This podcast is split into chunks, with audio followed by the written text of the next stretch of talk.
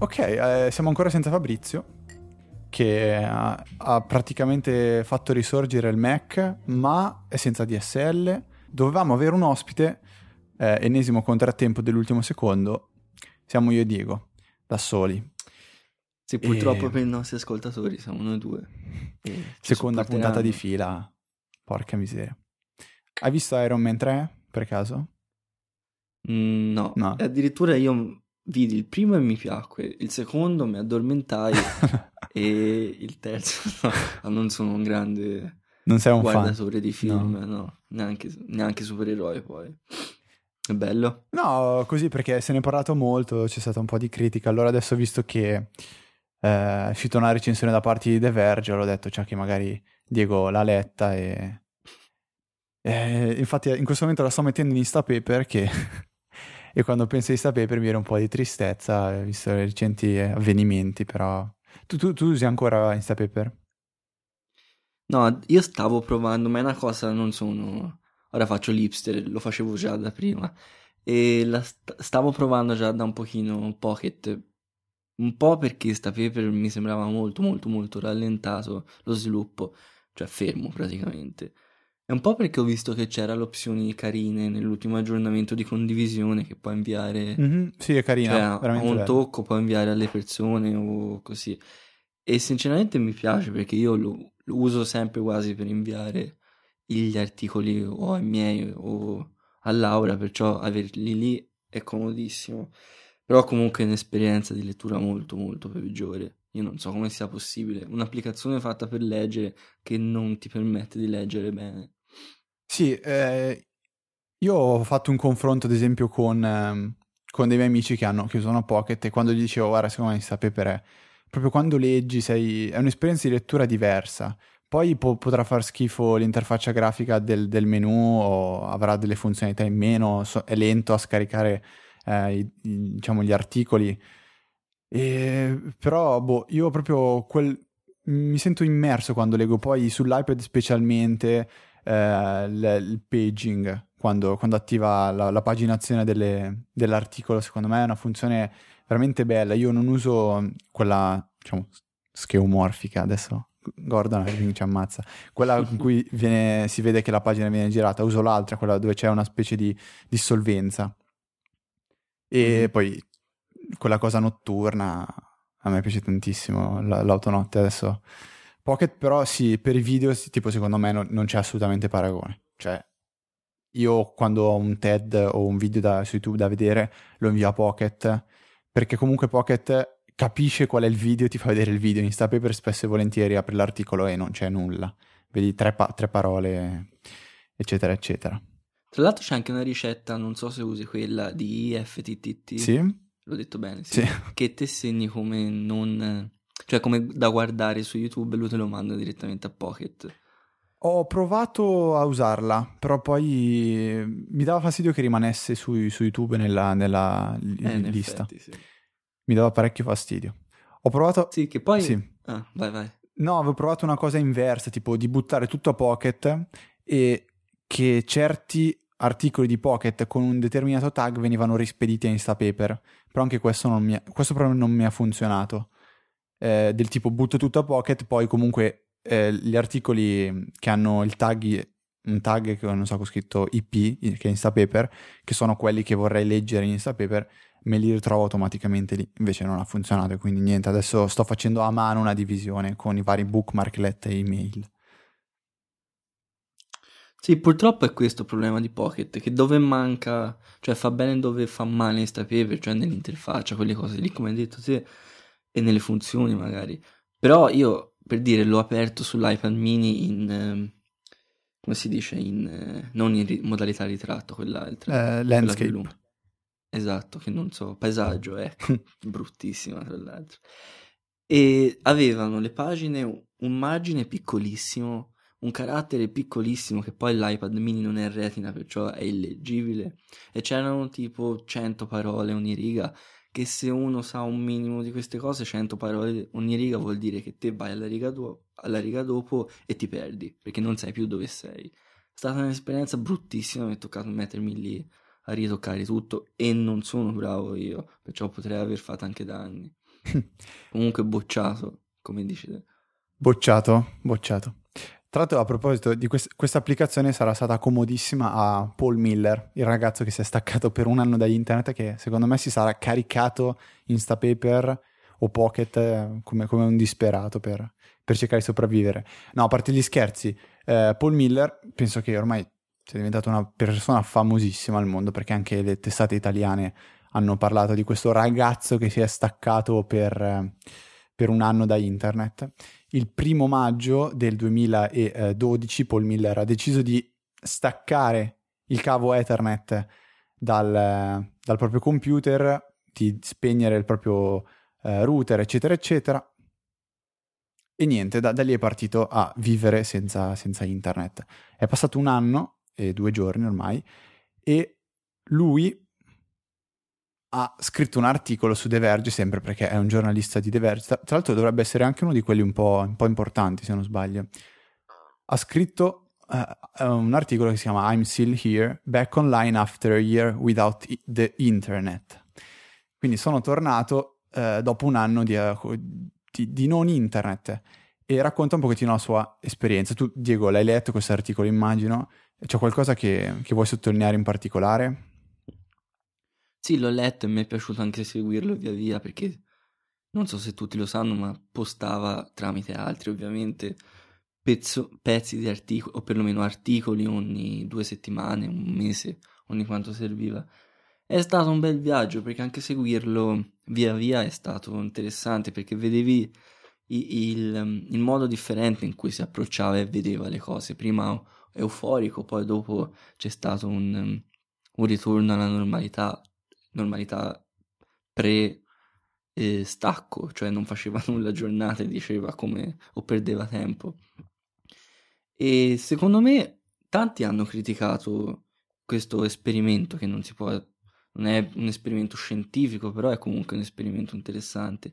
E hanno detto, eh sì, ma queste sono cose che si sapevano e si sa che internet è importante, non è fondamentale, ma poi il, i problemi che hai, cioè procrastinare, cioè perdere tempo invece che fare le cose che dovresti fare, sono problemi tuoi, non sono dati da internet. Magari vieni facilitato, ma non... il mezzo non è la causa. E, e va bene, sì, secondo me questi hanno ragione, però non del tutto, perché un conto è, è immaginarsi queste cose e dire, eh no, ma forse se non avessi internet un altro conto ben diverso è averlo provato, che sia te o un'altra persona, in questo caso lui. E così sappiamo che veramente è così. E ripeto, può sembrare banale e tanti possono dire eh, ma che cosa c'è di nuovo.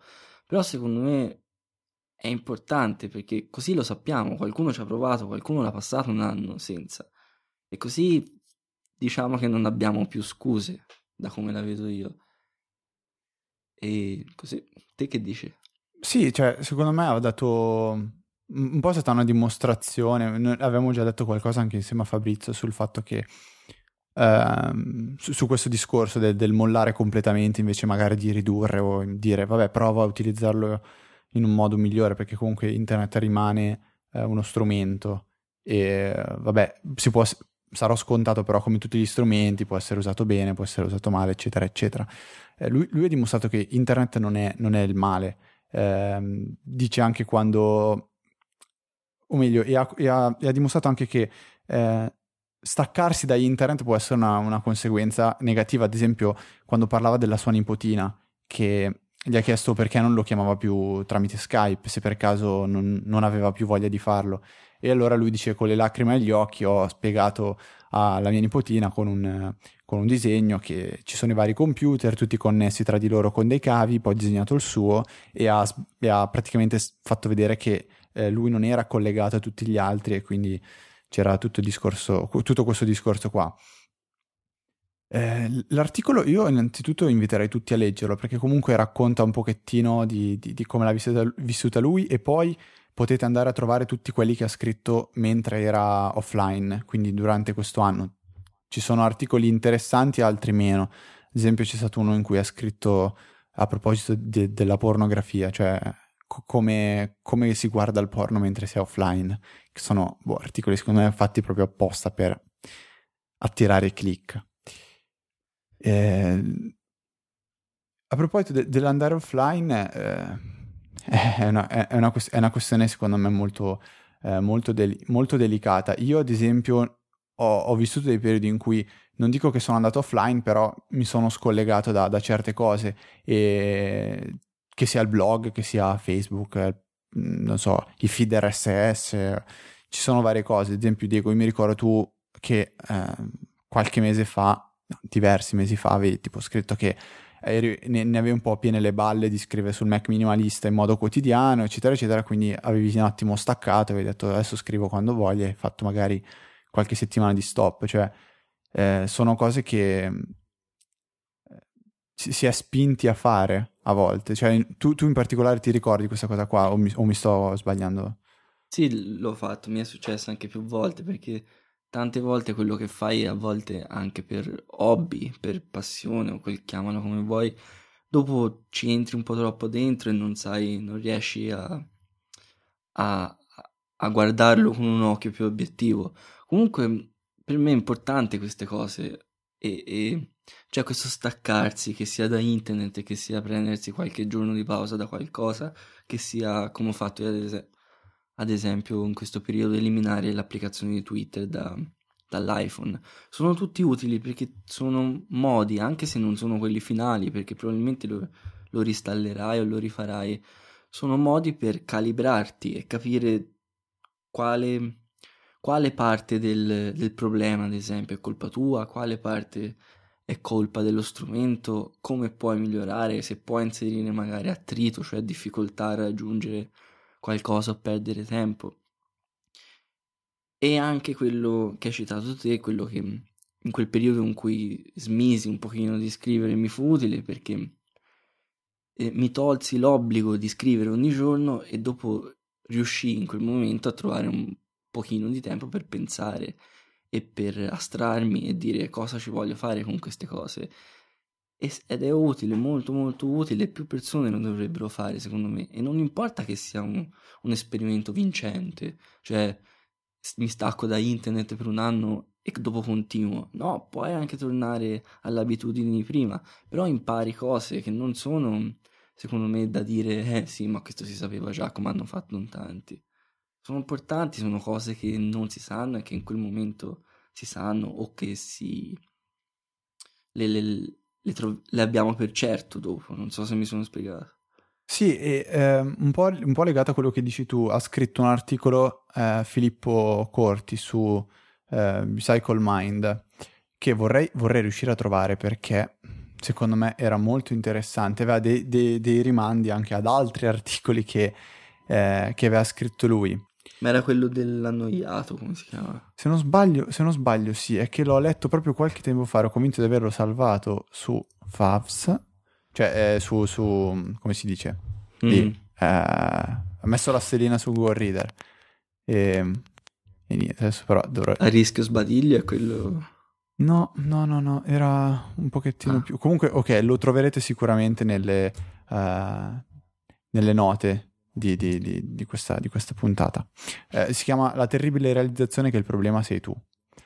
E eh, riferito a questo c'è un altro articolo sempre scritto da lui che si chiama Connettersi meglio, dove riprende altri esempi di gente che ha fatto questo stesso tentativo, tipo Beppe Severnini, che ha avuto una settimana in cui ha detto eh, mi stacco da, da, Twitter, mi stacco da internet e, e finita la settimana ha commentato così questo suo esperimento. Mi accorgo di essere meno distratto e la concentrazione risulta facile. È come se avessi liberato RAM cere- cerebrale. Come succede sotto la doccia o in volo sugli aerei, due luoghi offline per adesso. E, però quello che tipo diceva mh, mm, mm, Filippo è che un po' come Paul Miller, nel momento in cui ti viene poi ridato internet, eh, te ne devi ingozzare, cioè senti proprio che devi riprendere quella settimana che hai perso, sembra. Adesso Miller, se lo vedi, di... non, è che, non, è che, ha detto mi sono perso un anno di internet, eh, per un anno non ho potuto usare internet, adesso devo recuperare tutto. E questo è, è quasi un pochettino un, com- un, controsenso perché allora è stato più una punizione che, che, un esperimento per lui perché adesso lui deve recuperare e hanno fatto su The Verge la lista delle, delle cose che deve vedere in assoluto prima classificata è stato l'Harlem Shake. Eh, poi c'era tipo eh, Ga- eh, Gangnam, Gangnam Style e, e poi il, il, volo di Baumgartner, il volo e il salto. Sì, c'era scritto Baumgartner. Comunque fly, vorrei dire a queste persone che c'è stato nel mondo, non è che non è che è morto o si è ritirato una baita, leggeva le cose. Vabbè, sì, a parte però... questo excursus. È, è, è, quasi vero perché, tipo, dell'Harlem Shake te lo, te lo, può raccontare un tuo amico, ma non lo vedrai mai al telegiornale. Cioè, forse in Italia l'hanno fatto vedere a Studio Sport perché l'aveva fatto la Juventus. Ma, ma sono cose che proprio tu non saprai mai. Cioè, prova a pensare se tu hai mai sentito parlare di Harlem Shake eh, se, non, se, non, su internet. Cioè, magari un tuo amico ti dice, oh, devi vedere questo video, ma tu dici, eh, no, non posso vederlo perché sono staccato da internet. N- ci sono cose che ormai passano solo attraverso lì. In effetti sì, è una cosa... In... Non, non, so trovare la parola giusta, quindi mi picchieranno, però è, è di proprietà del mezzo, via, è, è, è legata in senso bionivoco sì, al mezzo, cioè nasce, cresce e muore lì. Oh, rende assolutamente... Cioè, è, è, fa capire, ecco quello che hai detto, tipo eh, adesso deve recuperare tutta la musica e hanno fatto una playlist di The Verge eh, che si chiama Songs for Paul e niente, qua ci sono dentro tutte le canzoni che lui si deve recuperare. Sta iniziando, adesso sta scrivendo articoli uno dietro l'altro perché eh, deve recuperare anche a giocare col Mac e allora ha scritto un articolo su, sul fatto che chi pensa di essere un giocatore di, di, di videogiochi su Mac è un illuso perché, non l'ho ancora letto, però diciamo scaglia un po' di, eh, di, di frecciatine contro, contro chi, chi gioca col Mac, eccetera, eccetera. Eh, non lo so se, se, se, un domani internet diventerà più semplice da usare o se andrà sempre in, nella direzione scomoda, cioè sempre più complicato, sempre più difficile. Io ho provato a pensare in questi anni, da quando mi ricordo di aver iniziato a usare internet, che sarà stato medie liceo, diciamo, fine media, inizio liceo, principalmente con MSN o per fare qualche ricerca su eh... Sì, tra l'altro è morto MSN in questi giorni, mi sembra di capire, così come Hotmail. Quindi muore ah. una parte della nostra gioventù. No, questo, questo non lo sapevo. E, e, internet è diventato sempre più semplice da, da usufruire, ma più difficile da, da, da, vivere, secondo me. E sono curioso di sapere se questa è la direzione che continuerà ad avere eh, internet e i suoi servizi, i servizi che offre. Oh. So, tu non ci hai mai probabilmente, pensato?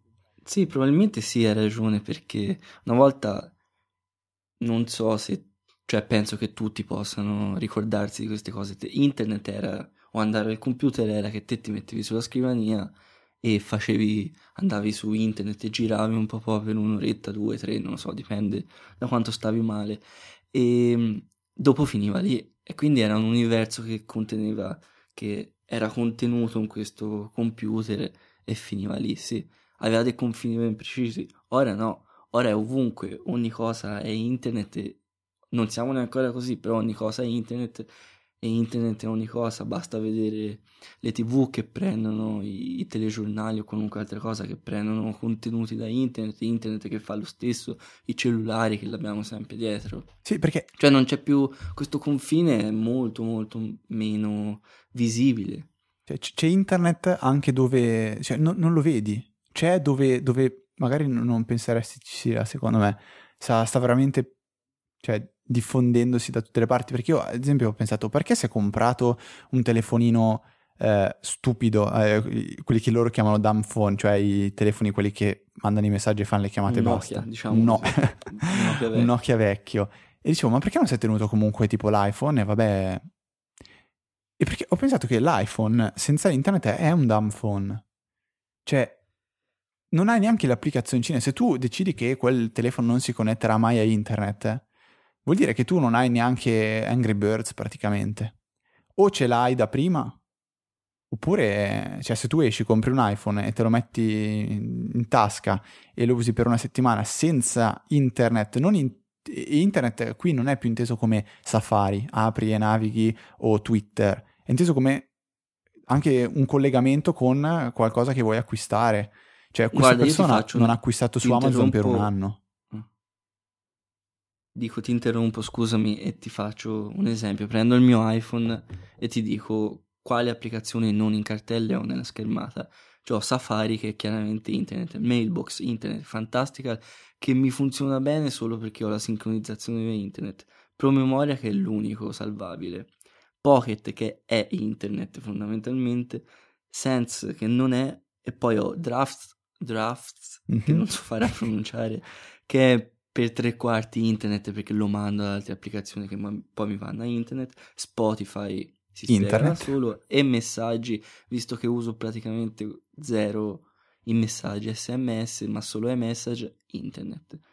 Praticamente potrei buttare via questo telefono se non avesse la connessione. Sì, puoi fare le foto. Questo... Puoi fare le foto, ah, però sì, le foto ormai le vogliamo far vedere anche agli altri e quindi la foto fatta, mm, ricordo per me che schifo un po', fa un po' schifo ormai.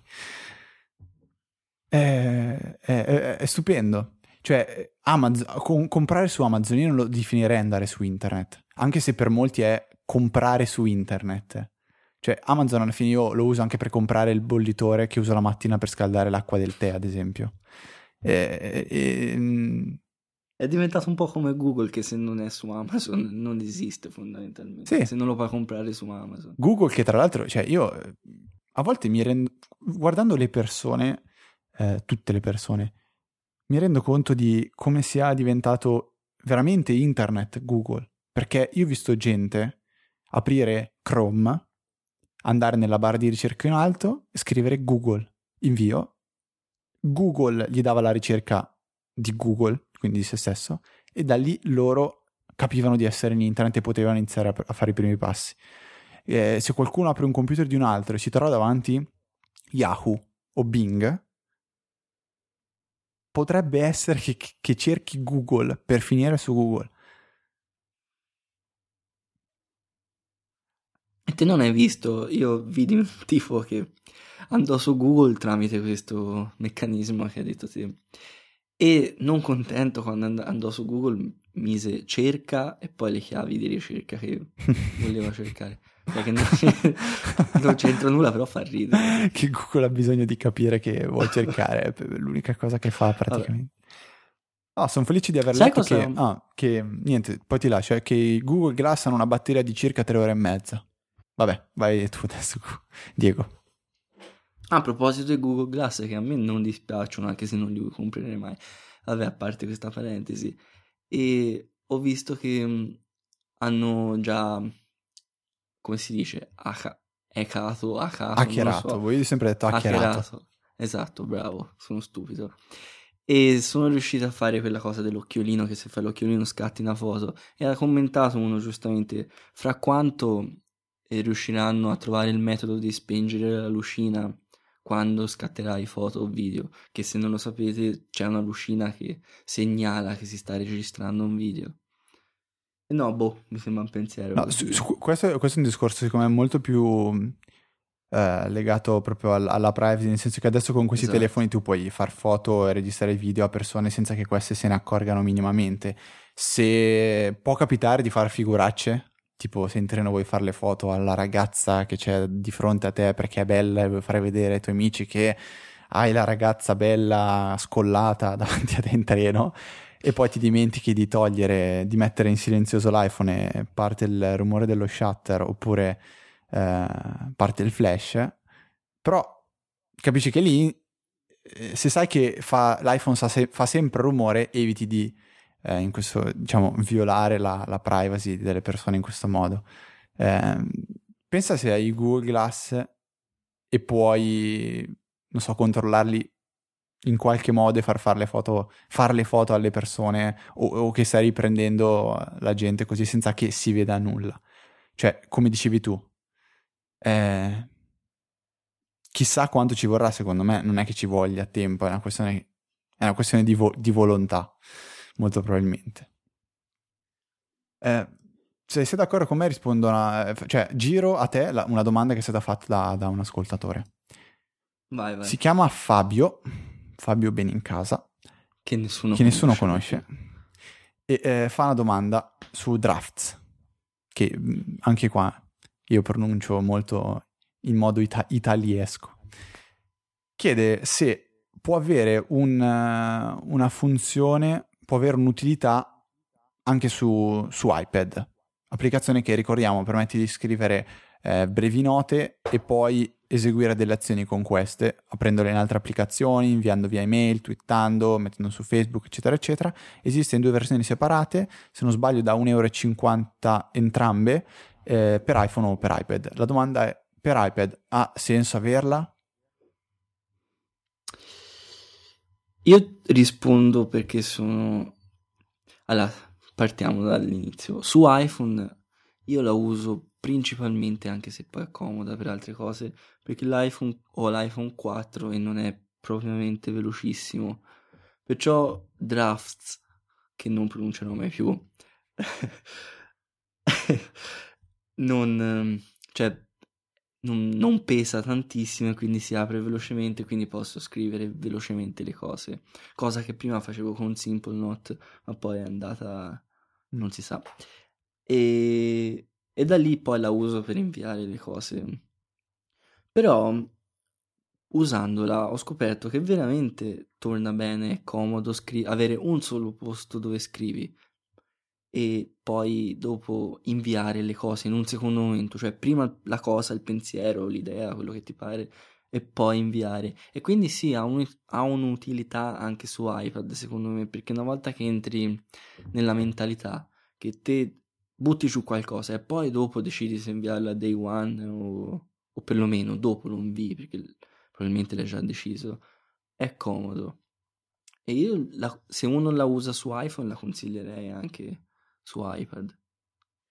Cioè, è, un'applicazione un po', un po' particolare perché alla fine eh, dovrebbe essere teoricamente il tuo punto di partenza, sempre e comunque, esatto. perché di solito quando prendi in mano l'iPhone lo fai perché sai che devi svolgere una determinata azione, perché vuoi twittare una cosa, mettere una foto su Instagram, vuoi aggiungere una, appunto, come dicevi tu, una, eh, una nuova entry, io le chiamo, non mi viene in italiano, eh, su, su Day One o cose simili, o vuoi scrivere un articolo, buttare giù una mezza bozza per il Mac minimalista, dici uso Twitter, Twitter, Twitterific, uh, uso Instagram, uso Byword, uso quel che voglio usare. Questo invece si pre- presuppone un po' di essere il punto di partenza per tutto, quindi da lì entri, scrivi e poi eh, scegli cosa fare. Um, secondo me può essere comoda in ogni modo per prendere delle note velocemente, cioè sei, sei lì, ti dicono bene ordina le pizze, le pizze sono quattro margherite, una col prosciutto e una diavola io apro Draft e, e, uso, e uso questa applicazione qua che è nel dock perché deve essere una cosa che posso raggiungere sempre in modo istantaneo. E um, l'altra utilità è se tendete a fare un cross posting esagerato, tipo metto su Twitter questa cosa però anche su Facebook, allora a quel punto lì si diventa più comodo usare Drafts perché eh, scegli l'azione twitta, scegli l'azione metti su Facebook, scegli l'azione metti su AppNet e hai finito, invece di aprire tre applicazioni, copiare, incollare, poi eccetera eccetera. Io la tengo anche su iPad per un motivo che è stupidissimo, cioè è una parola che si chiama coerenza. A me piace avere un po' lo specchio de- dell'iPhone sull'iPad, a parte qualche piccola variazione, tipo dove c'è l'applicazione musica sull'iPhone, sull'iPad c'è l'applicazione video e dove c'è l'applicazione Instacast su, su iPhone c'è l'applicazione YouTube, che è la controparte. Però c'è sempre tutta questa eh, simmetria tutta greca, che viene un po' dall'arte greca. e... Interessante questa cosa perché io tendo ad utilizzarlo, per... ho, ho, fatto così per tantissimo tempo, cioè fino ad adesso fondamentalmente, fino a due mesi fa. Ora ultimamente un po' per la lentezza, che poi non è lento, diciamoci la verità, però non è super mega veloce dell'iPhone 4, un po' perché mi è presa così, ogni tanto ammattisco, ho cominciato a plasmare diversamente l'iPhone e per me è diventato più una cosa, uno strumento da fai e chiudi, non più una perdita di tempo o intrattenimento. Esempio, non, non ho Twitter sull'iPhone, non ho YouTube, non ho tutte quelle cose eh, cose che ci puoi leggere, non ho i iBooks, il Kindle, quelle cose lì, niente. È solo una cosa per fare cose. E Drafts, Drafts si adatta bene, scusami, perché... Ah, anche per tornare a prima, perché fai la cosa, la invii, fatto. Invece magari anche se hai Twitter e vuoi scrivere un tweet, forse sono io che sono malato mentale, ma a me succede di voler scrivere un tweet, poi sono lì lì per scriverlo, mi metto a leggere le cose, mi sono perso, è andato via. Ah, normale, no, questo è normalissimo. E, e, quindi Drafts, io lo odio questo nome, ti permette di, di Schi- scrivere. Bozze, chiamiamolo poi... bozze d'ora in poi. Infatti, e quell'applicazione bianca ti permette di scrivere le cose, buttare giù subito prima che la tua attenzione di, di 15 millisecondi vada a posarsi su qualcos'altro, o perlomeno la mia. Adesso sono io a dire interessante come cosa, perché eh, hai, hai, dato la descrizione eh, dell'iPhone come un, un, oggetto che idealmente vorrei così io, cioè qualcosa veramente che non, non ti permetta di prendere e star lì a, a perdere tempo, o anche, anche, se in certi casi potrebbe essere utile, tipo stai aspettando che la tua fidanzata finisca di fare il suo acquisto nel negozio e hai quei 10 minuti che dici non voglio morire da solo e allora inizi a giocare a Angry Birds Star Wars. Eh, però, però, la descrizione che hai detto tu è, è ottima e, e, Draft o Bozze sposa la, la, tua, la tua, filosofia di, di iPhone. Però secondo me tu riesci a comportarti così, riesci a farne un uso così particolare, così ben definito, eh, grazie all'iPad mini, perché l'iPad mini te lo puoi, cioè puoi comunque averlo sempre con te. Mentre io eh, l'iPad, per quanto me lo, porti, me, lo porti in giro per casa, um, n- non, tendo sem- non, tendo a buttarmici su- sempre sopra e usare quello. A volte mi accontento molto volentieri del, dell'iPhone per, per, fare certe cose. Eh, L'iPad mini, secondo me, da, da, ti dà quella possibilità lì di dire sì, quando devo iniziare a fare qualcosa, anche se solo mettermi a guardare un po' Twitter, me lo guardo sull'iPad mini che eh, è il compromesso migliore. Ma sai che anche che è abbastanza mobile per essere portato praticamente in tutti i posti, praticamente ovunque. Poi soprattutto se uno è studente o lavora, ha una tracolla, ha uno zaino, qualcosa del genere. Però non è abbastanza mobile da essere portato davvero ovunque, tipo una sera a cena, se, se sei a giro, in giro con gli amici, non te lo porti l'iPhone mini se non vuoi essere imbarazzante. E, e, e così ti costringe a, a, soprattutto come ho impostato io l'iPhone, a essere lì, essere presente, il famoso essere presente, e, e non fare altro, non perderti in cose, chissà cosa. Perciò torna bene, però comunque hai detto bene mio, la mia impostazione dell'iPhone è fattibile solo con l'iPhone mini.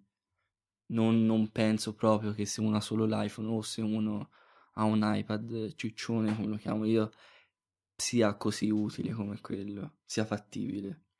Sì, eh, quest- questa è una mia idea, poi ovviamente dovrei, dovrei poter provare per, per, per, verificare questo. Avrei voluto provare anche la, la, la teoria del McDonald's per fare questa puntata, visto che inizialmente eh, non, non, sapevamo esattamente di cosa parlare, poi abbiamo optato per Paul Miller e, e, e per rispondere alla domanda di Fabio che sicuramente eh, ci, ci avrebbe portato un po' fuori strada anche successivamente. Aver provato a dire tipo parliamo, parliamo ancora di social network, qui sicuramente sarebbe venuta fuori un'idea un po' più interessante. Eh, per chi non stesse capendo, Diego, cos'è sta tecnica de teoria del McDonald's? È prima di tutto una cosa che non ho detto io e non ho inventato io, perciò... E Smettetela di idolatrarlo, ecco. sì, sono solo un, un, messaggero pezzente. Si chiama John Bell, che è uno di... che ha scritto su Medium, che dice... Vabbè, ho imparato bla bla bla. La cosa fondamentale è questa teoria del McDonald's, che dice...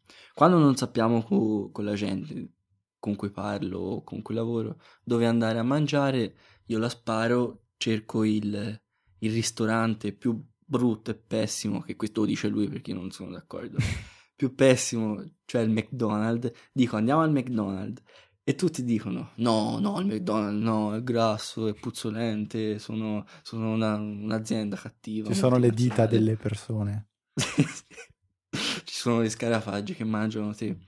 E così tutti trovano, andiamo al Taco Bell, che so, andiamo al... Ah, mi vengono in mente quelli americani. Andiamo a questa pizzeria qua, andiamo a questo ristorante che fa carne buona. E buona.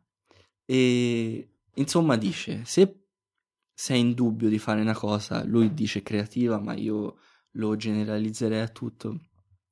Prova, butta giù un'idea, fai qualcosa, inizia più che altro. Anche se la tua prima idea è un'idea pessima come quella del McDonald's, poi sei portato automaticamente a trovarne altre perché ormai ti sei mes- messo lì con la testa, ti sei concentrato, sei sì con la testa nel, nella cosa da fare e troverai altre cose migliori.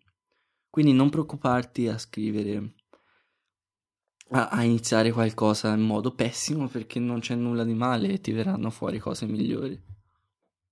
È, be- è bellissima come idea, eh, sembra una cosa scontata adesso, però in realtà secondo è intelligentissima. Io penso che inizierò a fare così in modo consapevole. Perché è una cosa che secondo me capita di fare così, se- senza rendersi conto di quello che si sta innescando quando si propone eh, mm, per primo un ristorante, cioè quando si dà la prima spinta che poi fa iniziare a ruotare tutto il meccanismo.